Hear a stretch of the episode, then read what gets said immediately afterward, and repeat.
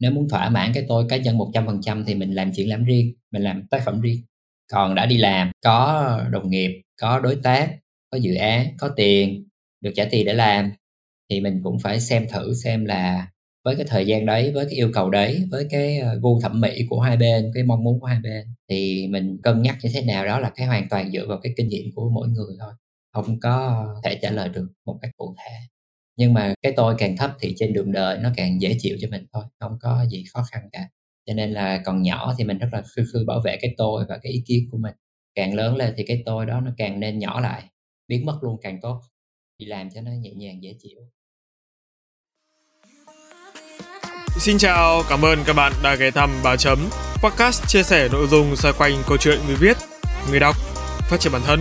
Đầu host bởi Nam Nguyễn, writer and blogger. Các tập trên kênh chính và Chấm Podcast sẽ được phát sóng định kỳ vào lúc 21 giờ mỗi tuần thứ bảy hàng tuần Đối với kênh phụ làm podcast không Các tập sẽ được phát sóng định kỳ vào lúc 21 giờ mỗi tuần thứ sáu hàng tuần Tất cả đều phát hành trên nền tảng YouTube, hệ thống Anchor các bạn hãy nhớ bật thông báo để không bỏ lỡ bất kỳ tập podcast nào nhé.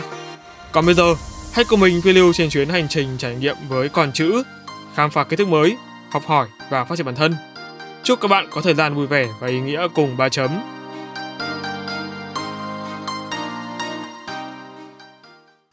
Chào mừng các bạn đã quay trở lại ba chấm podcast và đây là mùa 11 với tập đầu tiên chào đón một khách mời là anh Tạ Quốc Kỳ Nam, một họa sĩ thiết kế bìa sách, phim podcaster.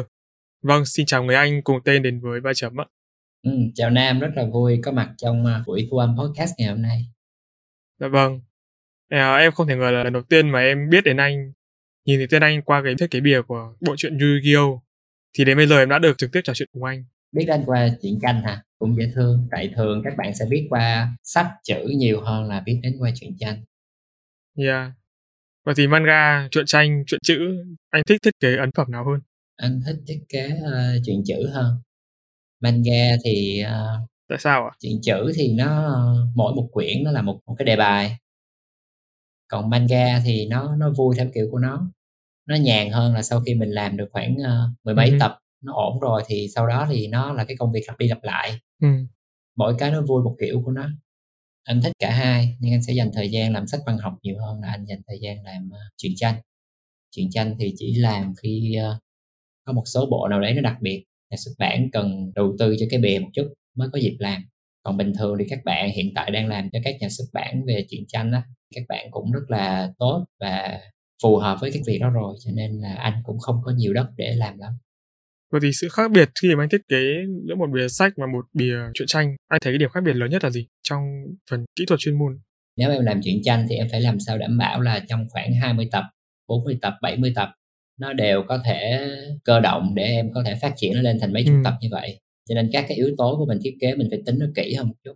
Mình làm tập 1 nhưng mà thật ra mình phải làm một lúc khoảng, ơ mình ướm thử xem trong khoảng 10 tập tiếp theo cái thiết kế đó của mình nó có hoạt động tốt không.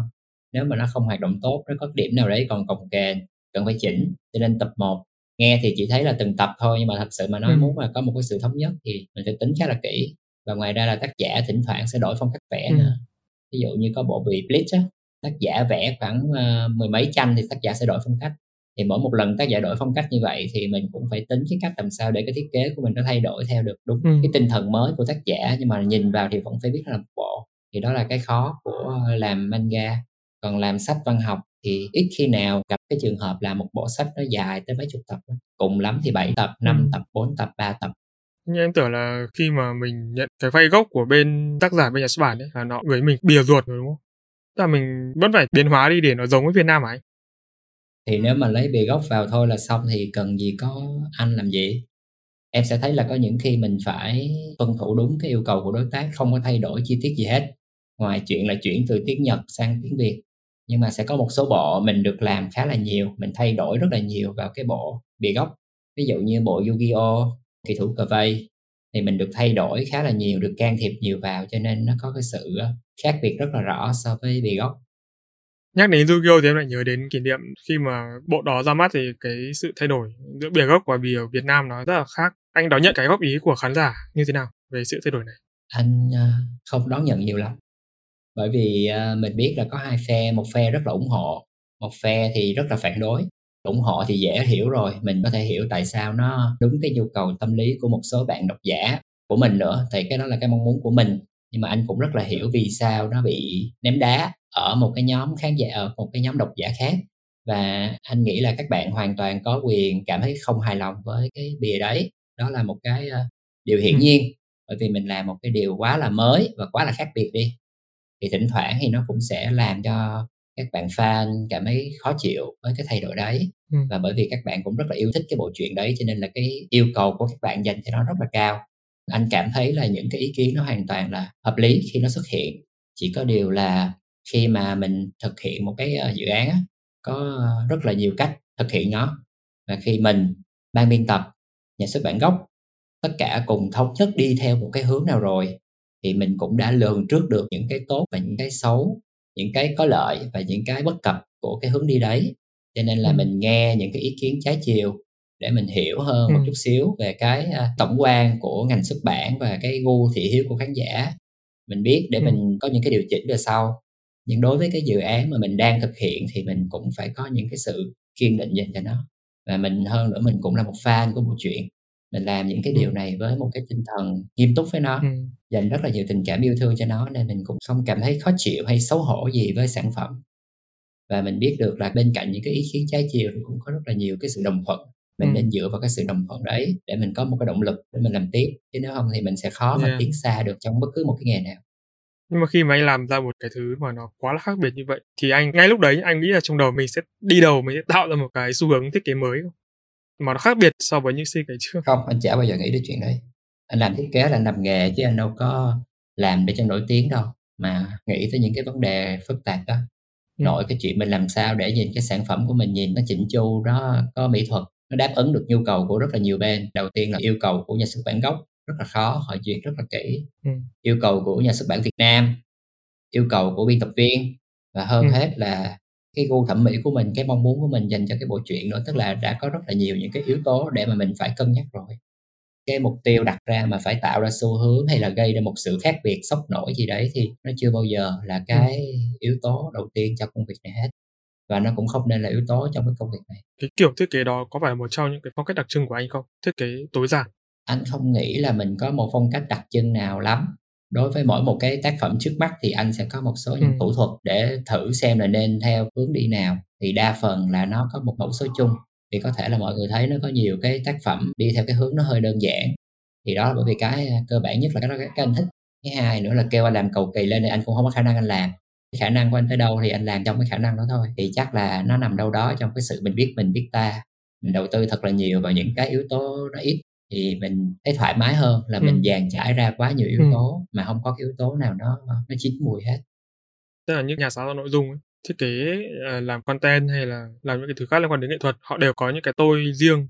Đối với anh, theo anh thì làm thế nào để mình có thể dung hòa được cái tôi trong công việc của mình? Ví dụ như đối với anh thì trong việc thiết kế ấn phẩm, làm phim hay là các công việc liên quan nói chung.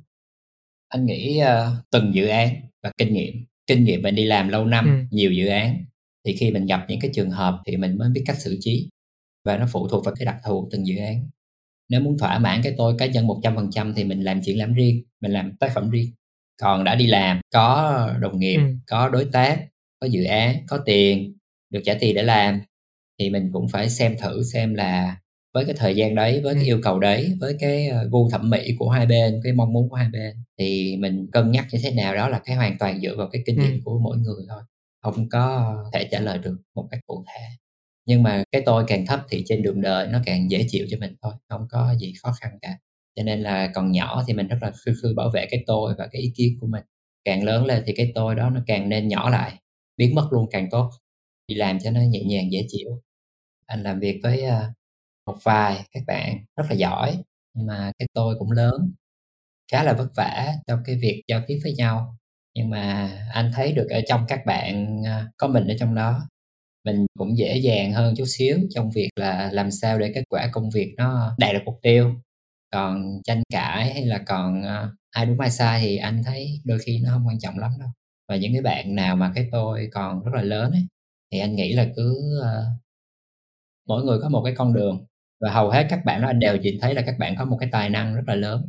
Anh làm việc với các bạn trước tiên là bởi vì anh muốn được làm việc với cái tài năng đó của các bạn. cho nên nếu mà cái tôi nó có là một trong số những cái trở ngại của công việc thì anh cũng thấy nó là một trong số những cái mình cần phải à, xử lý thôi không có gì cả. Quan trọng là cái sản phẩm cuối cùng nó ra nó như thế nào. Dần dần trong cuộc sống này thì anh thấy uh, mỗi người sẽ có một cái hành trình riêng à một cái bài học riêng để coi coi là có trụ được cái công việc đó hay không. Có thay đổi tính cách hoặc là có thể có một cái sức bật nào đấy thậm chí nó còn lớn hơn nữa. Thì đó là câu chuyện của mỗi người chả sao cả cãi nhau là bằng tuổi nhau cái tôi đụng nhau chân chép cái cãi nhau thôi chứ cách nhau nhiều vấn đề quá thì thỉnh thoảng nó cũng không quá khó khăn với anh khi làm việc 14 năm anh trung thành với một công việc thiết kế bìa sách. Có bao giờ anh suy nghĩ về điều này không? Băn khoăn cho câu hỏi tại sao mình lại làm một việc lâu đến thế? Ờ, nghĩ nhiều chứ. Mình thích nó mà mình mình thích nó và mình thấy uh, nó đem lại cho mình rất là nhiều điều cho nên mình mới làm được lâu dài với nó. Thế ban đầu anh có chủ đích chọn công việc này không? Hay là kiểu dòng đời nó xô đẩy anh đến với nó, đến với công việc này? Thì anh thử cơ hội làm việc nó tới thì mình thử làm thử xem sao. Tại mình thích đọc sách cho nên mình muốn làm một cái gì đấy liên quan tới xuất bản mình. Ừ. thì cái cơ hội thiết kế bìa nó tới và mình cũng thích cho nên là mình mới ờ, thử. Thì dính luôn tới giờ. Thường thì anh có tham khảo cái nội dung của tác phẩm trước khi mà anh nhận job không? Kiểu anh chọn thiết kế sách này anh có chọn nội dung của nó không? Giống như kiểu anh thiết kế quyển Yu-Gi-Oh! là anh thích nó chẳng hạn ờ anh thích chuyện Yu-Gi-Oh anh mới nhận. Và tất cả những quyển sách khác của anh cũng như vậy luôn. Không. Đối với chuyện tranh anh làm rất ít cho nên là anh sẽ có gọi là cái chọn lọc. Bản thân của bên nhà xuất bản cũng biết anh thích cái gì cho nên là khi mà biết anh thích cái ừ. bộ nào đó rồi á thì thường là sẽ tìm cách để giao cho anh cái bộ đó đến làm. Còn với sách văn học sách uh, chữ ấy thì một tháng anh cần phải làm khá là nhiều.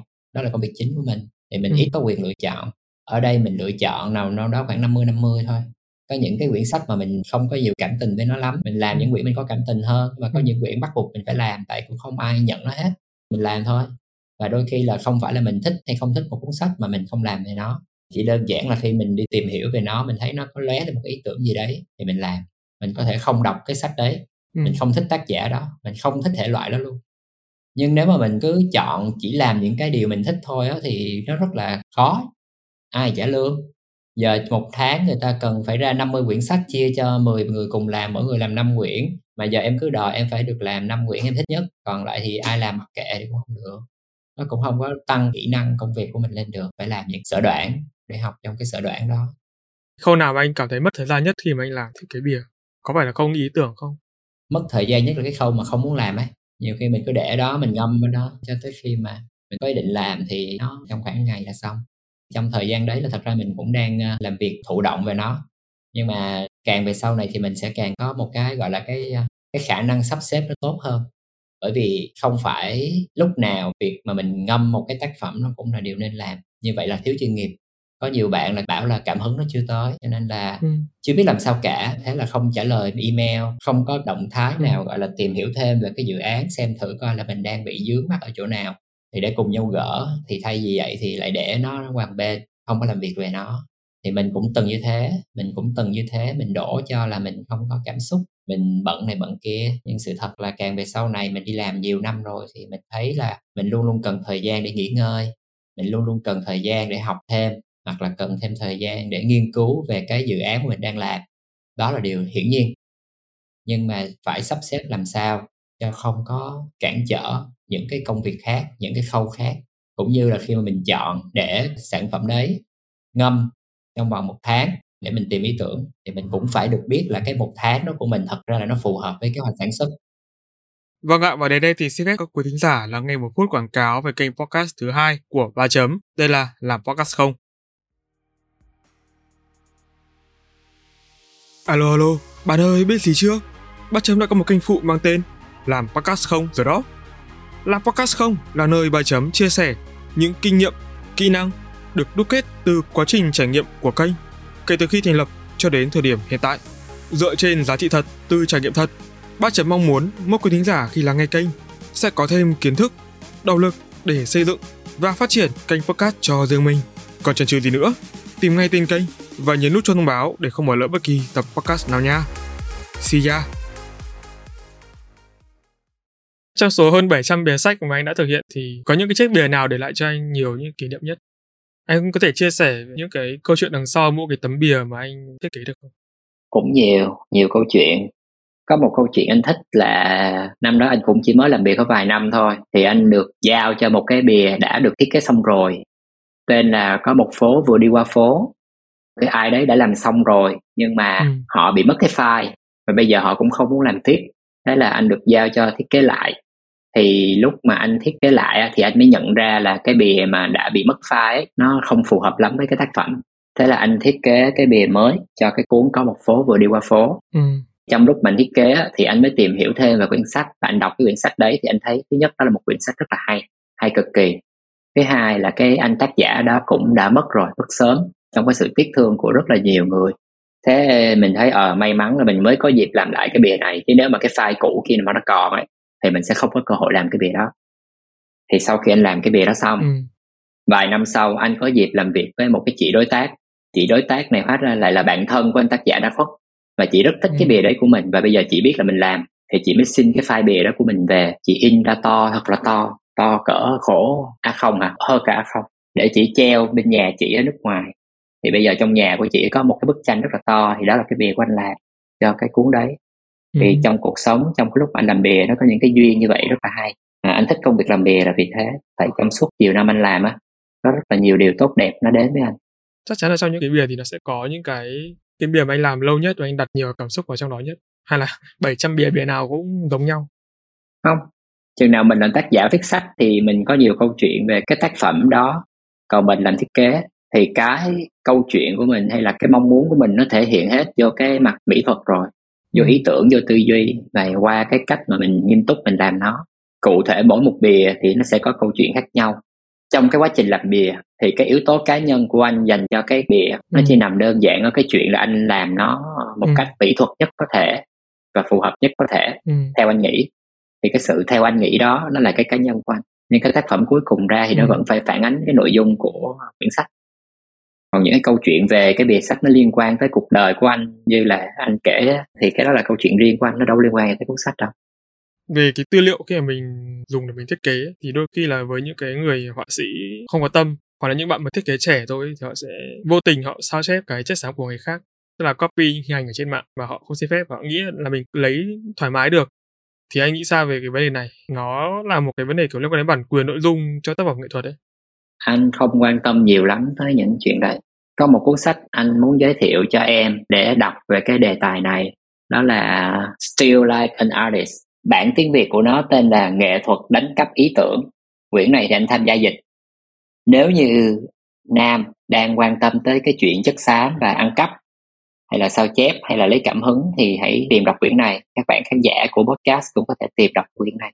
Đọc xong đi rồi mình sẽ thấy là mình chỉ cần biết mình là được còn những cái chuyện mà nó đang diễn ra xung quanh cái đề tài này thì anh thật sự từ đó đến giờ anh không có quá nhiều để tâm lắm tới nó. Anh biết thì anh biết anh không biết thì thôi chứ cũng không quan tâm.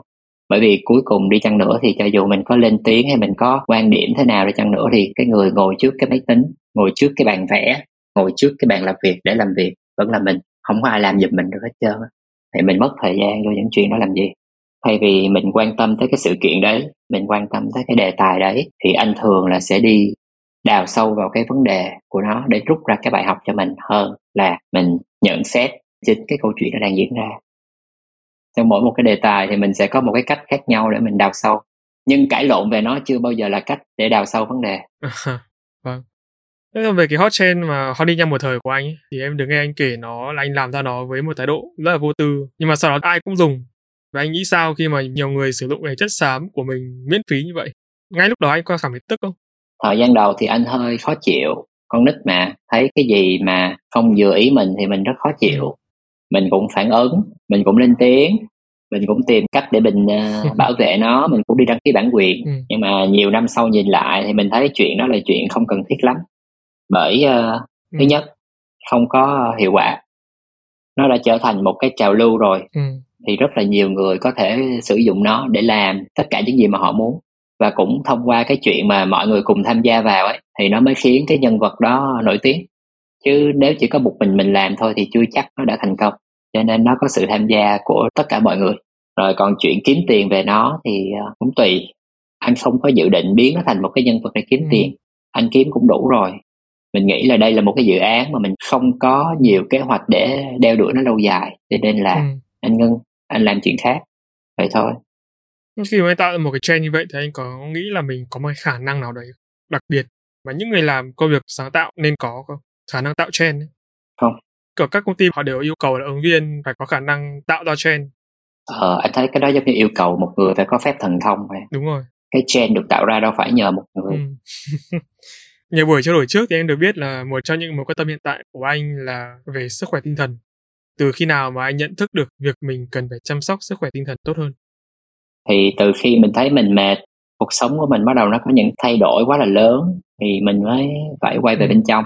Mình cảm giác là cần phải có những cái thay đổi rất là lớn để bảo ừ. vệ cái sức khỏe tinh thần của mình nếu không thì mình sẽ không thể tiếp tục cái cách làm việc và cách sống đó nữa tự mỗi người sẽ đến lúc nhận ra cái điều đấy anh làm gì để cải thiện cái sức khỏe tinh thần của anh những công việc hàng ngày của anh chẳng hạn đầu tiên mình cũng phải xem nguyên nhân lớn nhất hiện tại là đến từ đâu thì vào lúc đó thì anh biết một trong số những cái nỗi cộm nhất của anh đó là công việc.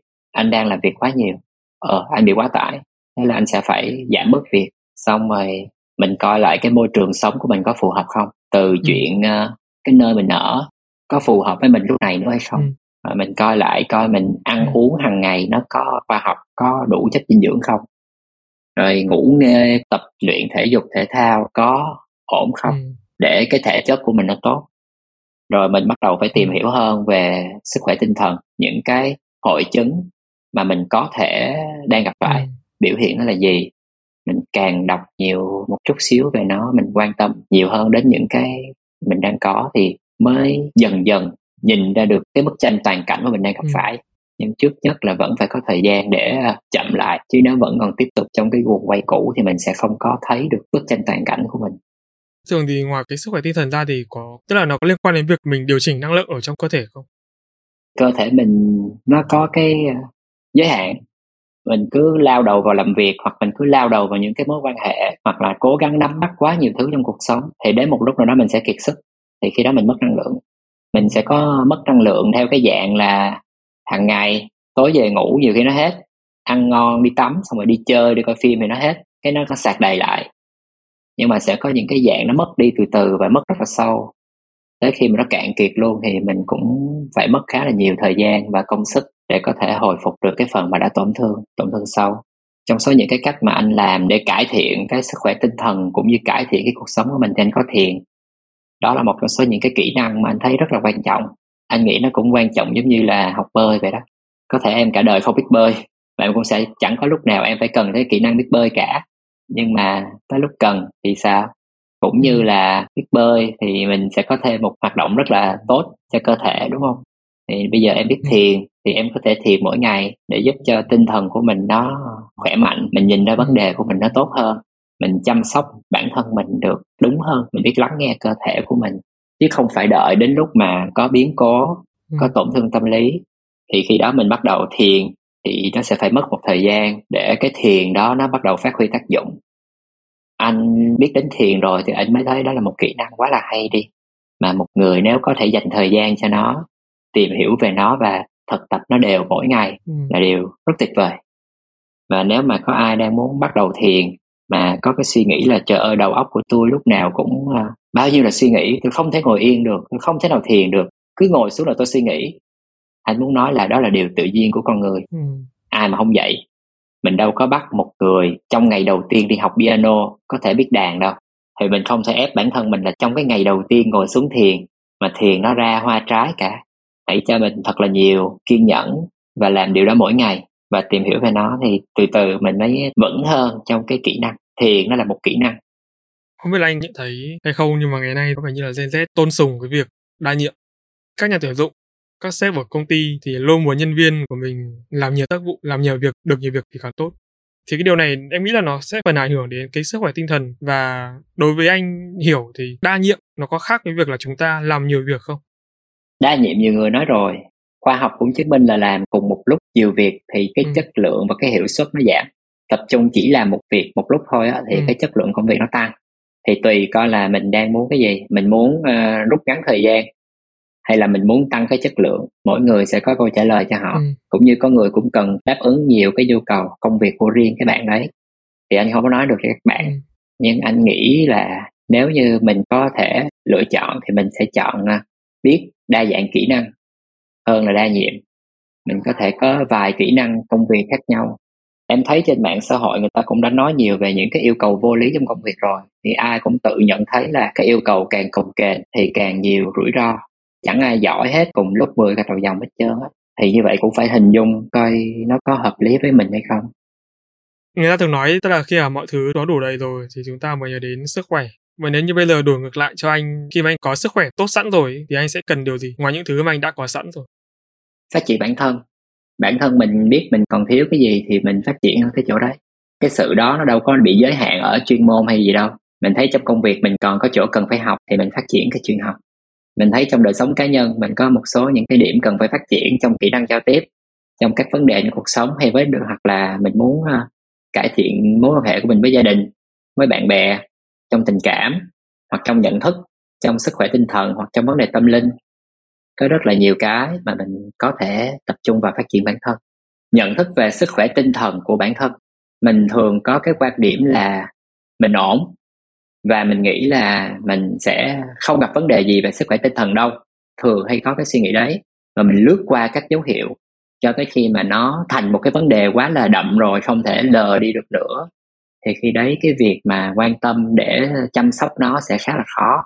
Cho nên là có chăng là chúng ta ngay từ giờ phút này dành thời gian cho bản thân mình một chút xíu để hiểu mình, hiểu những cái khuất mắc trong mình trước khi mà nó trở thành một cái vấn đề quá là lớn, mà mình không còn cách nào khác là mình phải đối diện với nó, thì như vậy thì mình sẽ có là khá ít sự lựa chọn. Còn nếu lúc này mà mình vẫn còn khỏe này, mình vẫn còn nhiều năng lượng, mình có nhiều sự lựa chọn hơn trong tay, tại sao mình không lựa chọn bản thân mình? Đó là điều mà anh nghĩ là tất cả chúng ta đều có thể cùng thực hiện ngay và luôn cái việc mà nhiều người trẻ hiện nay nhảy sang làm freelancer có phải là cái cách để họ bảo vệ sức khỏe tinh thần của họ không? Khi mà họ được tự chủ về thời gian, về công việc. Chuyện một người chọn đi làm freelancer thì đó là cái lựa chọn của cái người đấy. Người ta có những cái lý do của người đó, anh không có trả lời được. Anh chỉ có thể trả lời được là tại sao anh à, có thời gian anh làm freelancer nhiều thôi. Có người vì sức khỏe tinh thần họ chuyển qua để họ đi làm full time thì sao? Nhiều khi làm freelancer một thời gian bản thân họ không phù hợp với freelancer họ làm freelance họ họ thấy bị dằn vặt nhiều cái quá họ thấy họ không có hiệu quả gì đấy trong cuộc sống làm freelancer thì sức khỏe tinh thần của họ cũng đi xuống thế họ chuyển qua họ đi làm full time thì sao trong suốt 14 năm mà anh làm nghề ờ, họa sĩ thiết kế và làm nhiều công việc khác nhau thì cái điều gì khiến anh cảm thấy bản thân mình thay đổi nhiều nhất, rõ nhất? Điều thay đổi rõ nhất là gần đây luôn anh thấy anh không thích tranh cãi, anh không thích bảo vệ sản phẩm của mình một cách cực đoan như hồi trước nữa. Anh rất là dễ chịu, anh rất dễ chịu trong việc thay đổi theo ý của ờ, khách hàng. Và cái cách thay đổi của anh không phải là mình làm đại mà lần này thì mình hiểu là mình có thể ờ, dựa theo cái mong muốn của họ để đưa ra một cái sản phẩm tốt nhất có thể đối với cái mong muốn đó và đối với cái khả năng của mình có thể đem lại. Để làm gì? Để công việc nó xong không mất thời gian cãi cọ vì cuối cùng hiệu quả công việc vẫn là cái quan trọng nhất thời gian đầu thì mình sẽ à, dành rất nhiều thời gian để bảo vệ đứa con tinh thần của mình. Bởi vì mình cho rằng nếu như tôi không à, lên tiếng vì nó, tôi không bảo vệ nó đến cùng thì là tôi chưa thực sự đầu tư và tôi chưa thực sự tin tưởng và tâm huyết vào đứa con đấy. Hồi xưa nghĩ như vậy. Mình thấy nó vẫn đúng. Không có gì sai cả. Em hoàn toàn có một cái tác phẩm trong tay rất là tốt theo ý em. Và việc mà nó không có ra mắt được công chúng là một cái điều đáng tiếc của nó. Em hoàn toàn có thể nghĩ như vậy. Anh cũng có rất là nhiều những sản phẩm như vậy nhưng bây giờ anh hiểu là ngoài mình có một cái sản phẩm rất tốt trong tay đó nhưng mà nó không được ra lò bởi vì nó chưa đáp ứng được cái yêu cầu của khách hàng của mình thì mình sẽ phải đằng nào thì mình cũng phải tiếp tục sửa đổi hay chỉnh sửa gì đấy để cho nó hoàn tất cái công việc đấy tại sao mình lại phải thêm cái sự khó khăn cho ừ. chính bản thân mình và cho cả đối tác làm gì nhưng mà đó là anh ừ. đó là cái cách mà anh có thể cân nhắc được bởi vì kinh nghiệm của mình nó có rồi mình có thể đáp ứng những cái yêu cầu của khách hàng mà cái sản phẩm của mình ra nó không tệ còn nếu đáp ứng được những cái yêu cầu khách hàng mà sản phẩm ra mình nhìn thấy nó mình quá xấu hổ với nó thì nó cũng có trường hợp đó xảy ra. Chuyện đó là chuyện đương nhiên không có gì đâu. Không có gì khác lạ cả. Ai cũng sẽ có những cái sản phẩm như vậy trong đời. Đó là những cái lúc mà mình sẽ học mình học lại cái cách mình nhìn cái sản phẩm của mình thôi không có gì hết. Cái sự cực đoan khi mà anh bảo vệ tác phẩm ngày trước mà anh giữ nó như nào? Anh thể hiện nó ra như nào mà gọi là cực đoan? Cái sự cực đoan là kêu sửa không sửa kêu là nó đẹp như vậy mới tốt sửa là nó sẽ xấu đi sửa là nó kém đi. Đôi khi làm xong rồi kêu bỏ đi luôn làm lại cái mới không chịu kêu là cái đó tốt rồi bỏ đi làm lại không được cái gì tốt hơn đâu. Mình làm công việc nó khó khăn lên bị mắc lại cái chỗ đấy.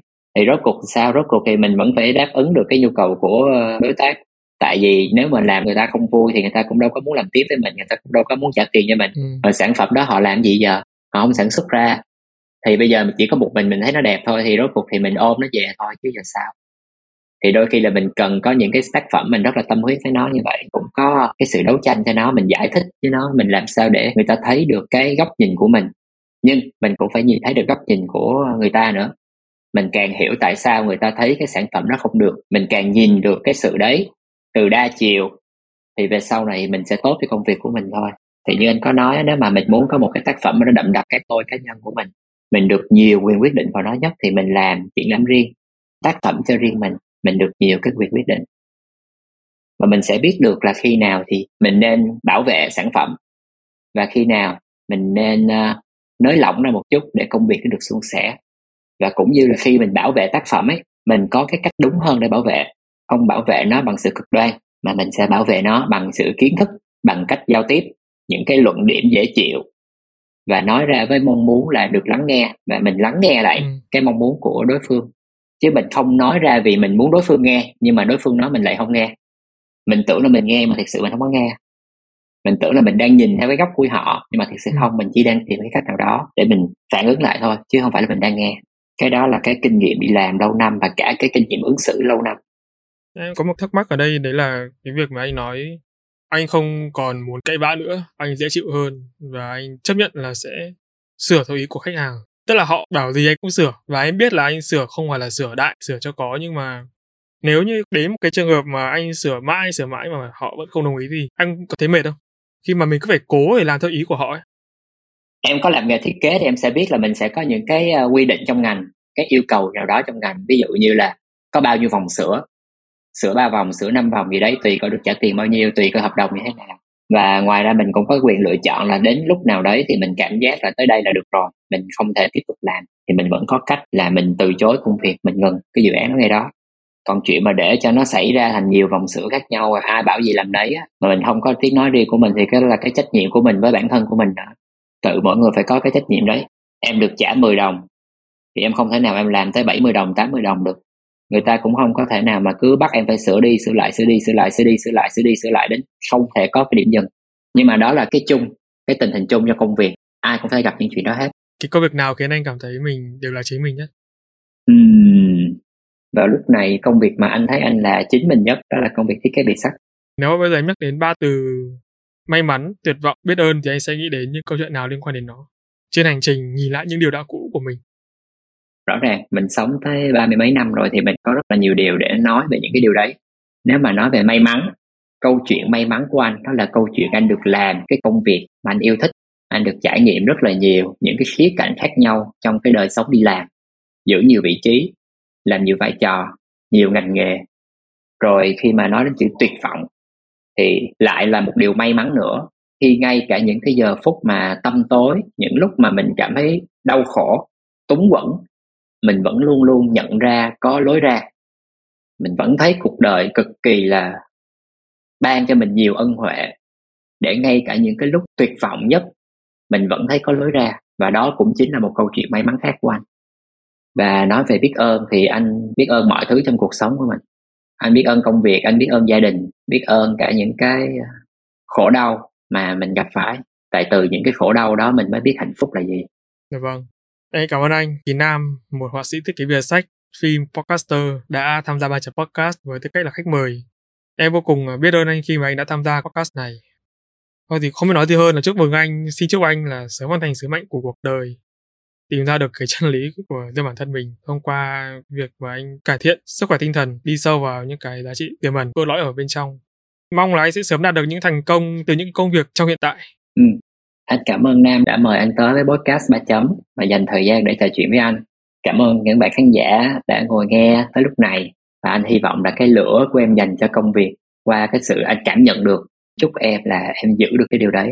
Càng ngày em sẽ có những cái triết lọc, những cái kinh nghiệm và những cái điều mới mẻ hơn nó đến với em để em có thể tận dụng cái ngọn lửa ấy và em làm được những cái điều nó có ý nghĩa cho bản thân mình từ cái việc đấy nó có thể đem tới một cái điều gì đấy tốt đẹp và có giá trị mà em có thể trao đi. Cảm ơn em và ba chấm. Dạ vâng cảm ơn anh. Rồi.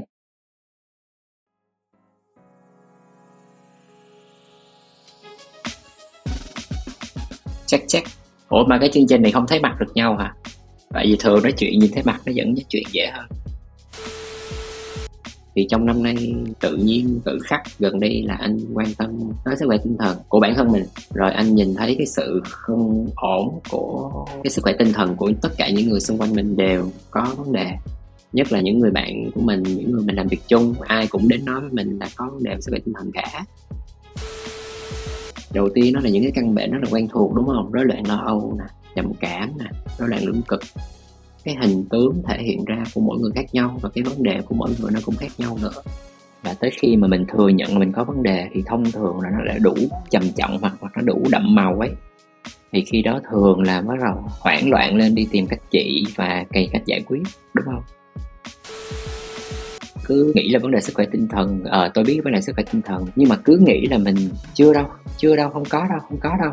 Cho tới khi nó thật sự nó thành một cái vấn đề nổi cộm thì khi đó là cái căn nhà bốn góc thì nó sụp bà nó hai góc hoặc ba góc và nó chỉ còn có một cái chột nho xíu để nó chống thôi. Thì khi đó thường là chống rất là khó. Thì anh cũng có vấn đề đấy và anh nghĩ là em đâu đó em cũng nhìn thấy được vấn đề đấy ở em ở các bạn trẻ.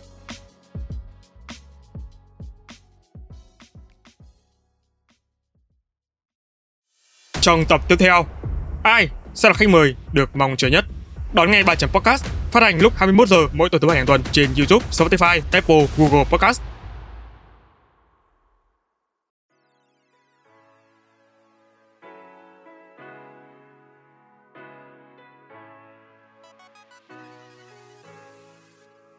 trong cái môi trường agency chị thấy nó khá là khắc nghiệt nó không có cái thời gian khoảng nghỉ để cho các bạn có thể có thời gian để suy ngẫm hay là để tụt mút đâu nếu mà giả sử như em làm trong một cái ngành sáng tạo em viết một quyển sách thì sẽ phải có cá tính của mình ở trong đấy. Nhưng khi làm trong cái ngành agency về nội dung ấy, thì cái việc là đưa cái tinh thần của nhãn hàng và cái tinh thần đấy tiếp cận được với nhiều nhất độc giả thì đấy mới là cái mục đích cuối cùng.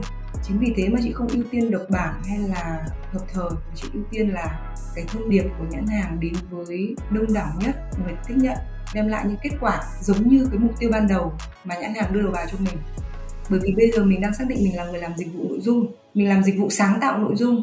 Thì cái việc là sáng tạo trong yêu cầu của khách hàng này, tôn chỉ mục đích của kênh đăng này, và nó đúng cái đối tượng tiếp nhận ấy, thì đấy mới là một tác phẩm thành công. Người ta bảo người copywriter là người kiếm tiền trên những trải nghiệm thực tế và thể hiện ra được để chạm được được giả ấy. tại vì ờ, nếu mà bạn là một người không có trải nghiệm ấy, ví dụ như một bà mẹ chưa từng sinh con thì viết một nhãn bỉm sữa nó sẽ rất là nông đương nhiên chị sẽ không phủ nhận cái việc là nếu bạn chưa từng là mẹ thì bạn sẽ không thể viết các nhãn bỉm sữa hay được. Nhưng nó sẽ có những đặc trưng mà, hoặc những cái trải nghiệm mà nếu mình không trực tiếp trải qua hoặc mình không thấu cảm được ấy, thì mình truyền tải nó rất là nông. Giả sử như có những cái nhãn hàng mà mang tính chất đặc thù ấy, là sẽ phải cần những người đặc thù để sản xuất. Nên chị thấy là cái việc tố chất nó là cái cần, còn cái trải nghiệm thì nó mới là đủ để cho cái tác phẩm mình nó chắp cánh lên được, để nó bay lên được bạn nhạy cảm thì bạn mới tiếp nhận được cái rung động ở ngoài cuộc sống và bạn cảm nhận bạn tiếp nhận trải nghiệm nó. Còn nếu là một người không có cái sự dung cảm mà không có cái sự nhạy cảm ấy thì mọi thứ nó sẽ rất là bình thường và mình sẽ không thể truyền tải được qua cái tác phẩm của mình. Đấy là một yếu tố ờ, cần và mỗi người viết thì cần phải có cái sự dung cảm nhất định. Đấy đấy là một trong những tố chất mà người viết lách ấy, người làm sáng tạo cần phải có.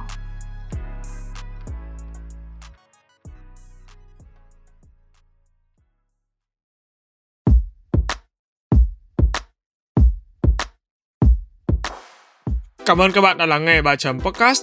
Nếu các bạn thấy podcast này thú vị, giúp được cho bản thân và mọi người, hãy để lại phản hồi trên các trang social media hoặc chính tại nền tảng bạn đang nghe để chúng mình được biết nhé. Qua để có thể lắng nghe thêm nhiều nội dung bổ ích hơn nữa, các bạn có thể mua giúp ba chấm tách cà phê nho nhỏ nha. Việc làm nhỏ này của các bạn vô cùng cần thiết để ba chấm chúng mình có thể cải thiện tốt hơn nữa chất lượng các tập podcast trong tương lai. Đừng quên vào 21 giờ mỗi tuần thứ sáu và thứ bảy hàng tuần bạn sẽ có hẹn cùng ba chấm trên các nền tảng phát hành podcast như YouTube, Google, Apple, Spotify và nhiều hơn thế nữa. Hãy nhớ nhấn nút cho đăng ký để không bỏ lỡ cơ hội được lắng nghe những chia sẻ bổ ích về kiến thức chuyên môn từ ba chấm nha. Còn bây giờ, Xin chào và hẹn gặp lại. 3 chấm off